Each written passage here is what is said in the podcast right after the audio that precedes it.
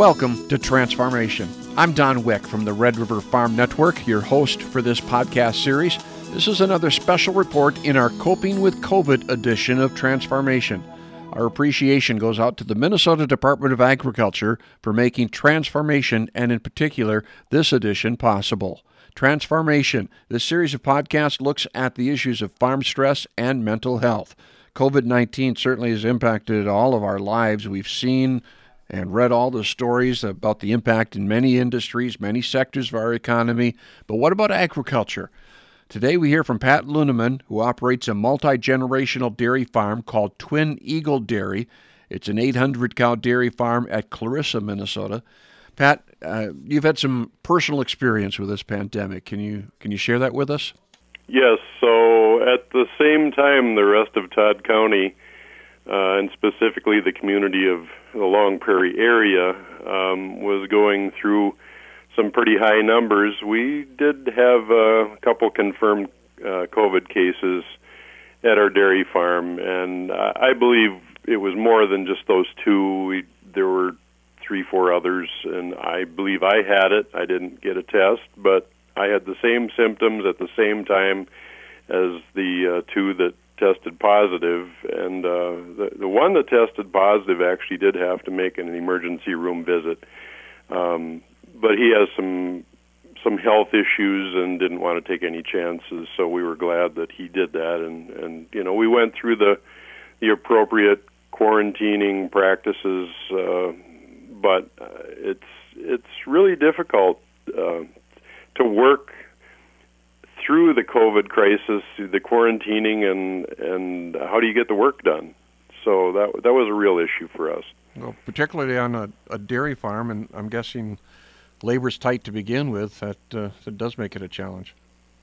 Yes, when we're uh, milking basically around the clock, you need to have people to fill the shifts. And when you lose one or two or possibly three people, all of a sudden that creates a, a pretty big hole in the schedule. And and uh, fortunately, we were able to piece it in, um, but uh, it was not easy. Um, we all want to be at work too. I think in, in most of these cases, so that's, that's uh, maybe that internal frustration we go through. What was interesting was that uh, a couple of the employees that I'm pretty sure had the virus wanted to come back and actually showed up to work and told me I'm okay. so that farm work ethic sometimes can be counterproductive. 99.9% of the time we're we're thrilled with employees that want to work, um, but when you tell them that they need to go home, um, it's it's just different. It, it was really strange. You know, sanitation's a huge part of, of any dairy operation, but I'm curious if have things changed any uh, in this COVID world as it relates to some of the practices you're doing on the farm? We tried to do some things where the employees congregate in the break room, uh, in the restroom area. But I tell you, we're not very well prepared for uh, a virus like this. And at the time, I was wishing that we had more square footage so that people could be um, separated when we're supposed to be socially distancing, and your break room isn't as big as maybe it could or should be how do you do that, especially at the shift change and people are coming and going? And uh, we we really didn't know what to do other than the you know telling the employees make sure you wash your hands and stay apart from each other and we supplied masks and did all of that but there is a command central area and you know people come close together and so going forward, we may have to look at our operations. You know, if for those of us that have numbers of people coming and going, and trying to figure out how do we manage in another situation like this. You got milk trucks coming onto the farm. Uh, you've got other input suppliers that uh, are in and out. Uh, has that changed as well?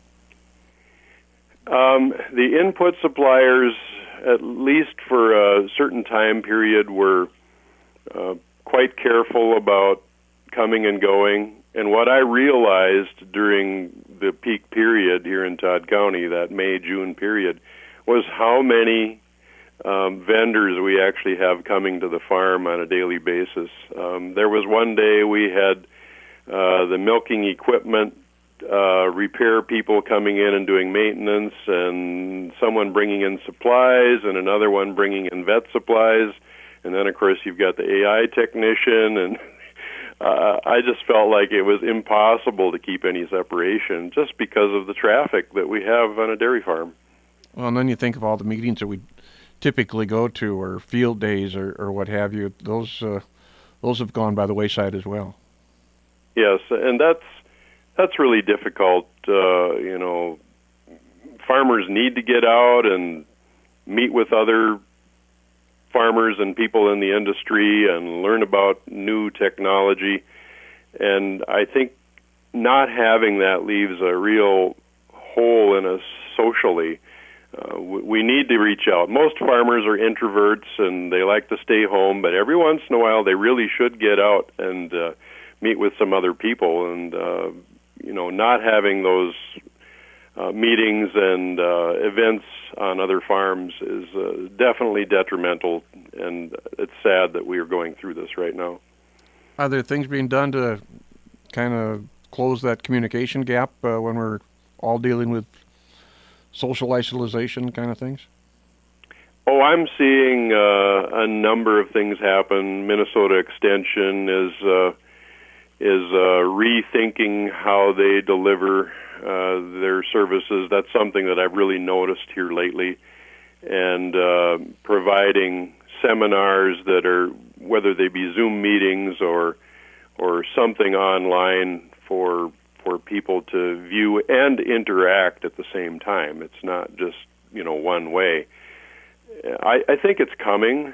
Uh, it it exposes uh, shortcoming that we have in our rural areas, the lack of broadband. And I'm fortunate to have at least some limited broad broadband access. I'd say I'm at the lowest level, but at least I can be in on a Zoom meeting.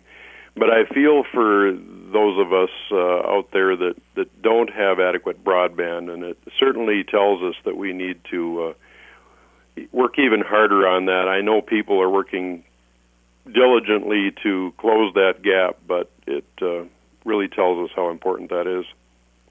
Pat, certainly technology is one of those things that's that's changing in this uh, this COVID generation. Uh, do you see any other long-term implications of, of this pandemic? I think that when we get off the farm, how our uh, food processors and, and all of the people in between the, the field and the plate, so to speak, how they're going to uh, approach business in the future. We're, we're always trying to become more efficient economically and logistically, but when a crisis like what we, we're having hits, then all of a sudden our supply chains in both directions are disrupted. And you know, a great example is in the hog industry with the large processing plants um, having to close down. Um, we're fortunate that we did not have more of that in the industry. Um, my milk cooperative was telling me that, well, if we have too many people that get sick at our milk plant and we don't have adequate staff, we're going to go to limited processing or maybe even close the plant. Well, we have our our ag processing systems so finely tuned uh, that any hiccup like that is just going to create havoc on our farms. We'll we'll not be able to sell the products that we have. We've seen so much uh, disruption to the marketplace with the loss of food service and and, and really just the, the change of, of uh, way things are being done. Dairy in particular has had such gyrations. We went from ten dollar milk to twenty two dollar milk, and now back down to maybe in the mid teens in some cases. Uh, how do you deal with all that volatility? Um, I'm not quite sure. I, we on our farm ha- hire a marketing guru to help us out, and I don't think they've even figured it out. Um, and they're supposed to be experts. Uh, you're right. If we take the price of cash cheese in uh, early May, it was one dollar for uh, cheddar blocks, and in in uh, early part of July, it was three dollars. Now it's down to about one dollar and eighty cents, which is more typical of where the, we like the market to be. I mean, I'll always take three dollars, but that just those gyrations. You're right it it uh, makes it difficult for us to plan really on the farm, and uh, you know when I look at our our milk processors and having to change the products that they were selling, there are certain cheese plants, for example, that are geared up just for the food service industry. And all of a sudden, they didn't have a market, whereas the processing plants that are geared up for the consumer, the retail, and the grocery stores, they couldn't uh, uh, create enough product to uh, ship to the grocery stores to fulfill the demand. And so I think that our food processing industry will try to look to see if they can be more flexible, but that always comes at a cost. It costs money. Uh, having been involved in uh, cooperatives uh, for much of my farming career here, I you know I I know how tight it is and how difficult it is to make those changes and and justify the cost. Yeah. Well, COVID certainly has had a market impact, and that's been on top of trade war and weather issues and uh, just generally uh, large supplies that we've got, in particular in the in the grain side of things. Um, do you see because of all this that we may see more consolidation or some of those big picture issues happening as well? I believe that there will be some winners and losers out of this in the end. And you know, we're we're going to go from the small business sector. Um, the government, federal government, has been very generous. Um, I will say this spring and summer in helping us out, but I, I'm sure that there are some people that have been lost in that in that uh, whole process that are really need more help to be able to survive. And I, you know, I look at the grain sector and where the price of corn is these days, and you know, and other grains. I don't know how a farmer can survive long term at these prices without something substantial happening. Um, you know, you said it previously. You put trade and then the COVID disruptions all together, and it becomes more than what we maybe can handle. So I, I do see some consolidation, and it's not because it's just there's always some normal consolidation, but I think it will happen faster because there will be many that have been weakened by all of the crisis, not just COVID, but the, the trade, the weather, and, and all three put together. Talking a lot about these big picture issues. I'm, I'm curious from a, a family standpoint. You got kids and grandkids. Uh, are you concerned on a health situation because of COVID? Uh, is that a, a worry uh, in rural Minnesota? Oh, I think it's always it's always a worry. Uh, my my wife Jody and I have six children and four in the metro area, and most all of them and their spouses are are working from home. Um, one is in the everyday public sector in sales, and so you just never know when a certain contact is going to impact uh, life for their family and, and others.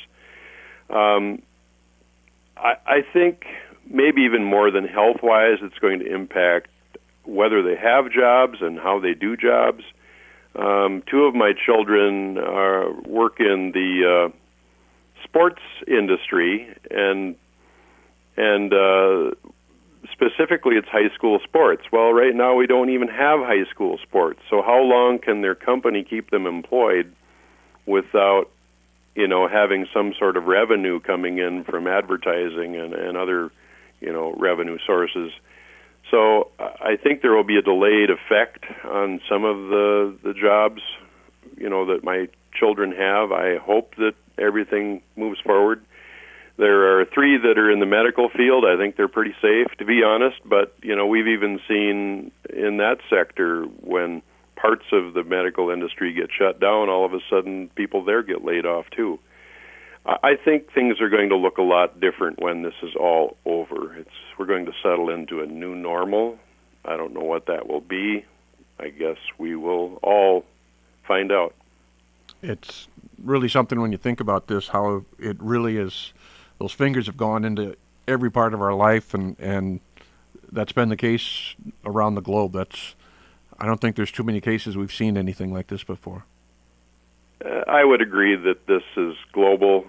Um, every country is is having to deal with this crisis and how they do business and and how they interact with the rest of the world. To be honest, uh, you know, we have countries that are whereas before it was uh, we were global and becoming more so every day. Now, now all of a sudden trade is questioned. You know, should we be trading because that can be disrupted? Should people be traveling? And um, I was thinking that it was better to be more global, and I still think so. But we're going to have to figure out how to do that safely. I, I believe we need to have open borders and, and work for for greater trade. Um, it's easier to stay friends when you're trading and working with each other. Good point. Any final thoughts on this uh, this whole COVID situation, Pat? Um, last night, the men's chorus that I've been singing in for 38 years had an on the farm of all places, not mine, but a friend of mine, an on the farm get together where we did some singing. And we wore masks and we tried to socially distance, but we were out in a machine shed of all places. And we tried to figure out how we could get together. There were about 35 to 40 men that, that got together, my friends, for many years. Uh, but we tried to figure out what we could do to make it work to get together.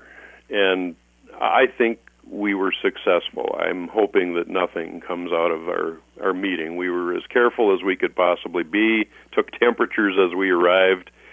Um, I think that a lot of that type of of uh, activity is going to become become more commonplace, and we'll just be taking more precautions than we did before. And for those that are not taking the precautions, I, you know, I I'd say be careful because you really don't want COVID. You you you want to be able to stay healthy and breathe and and uh, be able to uh, be with your family or or to bring it home, so to speak. So um, we need to be careful, do things right, and figure out where we go from here. It's interesting. The story just makes me smile because we all need that sense of normalcy again, and we've been lacking that for months upon months here. So one of the songs that we sang last night was is one that we've done for a number of years. It's called American Salute, and it's a medley of songs that most people would recognize that pay tribute to our country. And we had a marvelous sound, and while we were singing, there was a cricket chirping, and I thought, this is so neat to have that, and it was being recorded, and I, I hope more people see it. I wish they could have been there. Um, you know, we have a great country, and we'll work our way through this. We just have to work hard and figure it out. No doubt. I've enjoyed the conversation, Pat. Well, thank you, Don. Our thanks to Pat Lunemann of Twin Eagle Dairy for sharing his thoughts in our Transformation podcast. Remember, you can hear all of our podcasts online at rrfn.com forward slash transformation. You can also find these podcasts on iTunes, Google Play, and Spotify, and it is available on your Alexa system as well. This project is made possible again thanks to the Minnesota Department of Agriculture and numerous stakeholders throughout the region, including the North Dakota Wheat Commission, North Dakota Farmers Union, Minnesota Farmers Union, Minnesota Corn Growers Association, North Dakota Soybean Council, and the North Dakota Corn Council. Until next time, I'm Don Wick.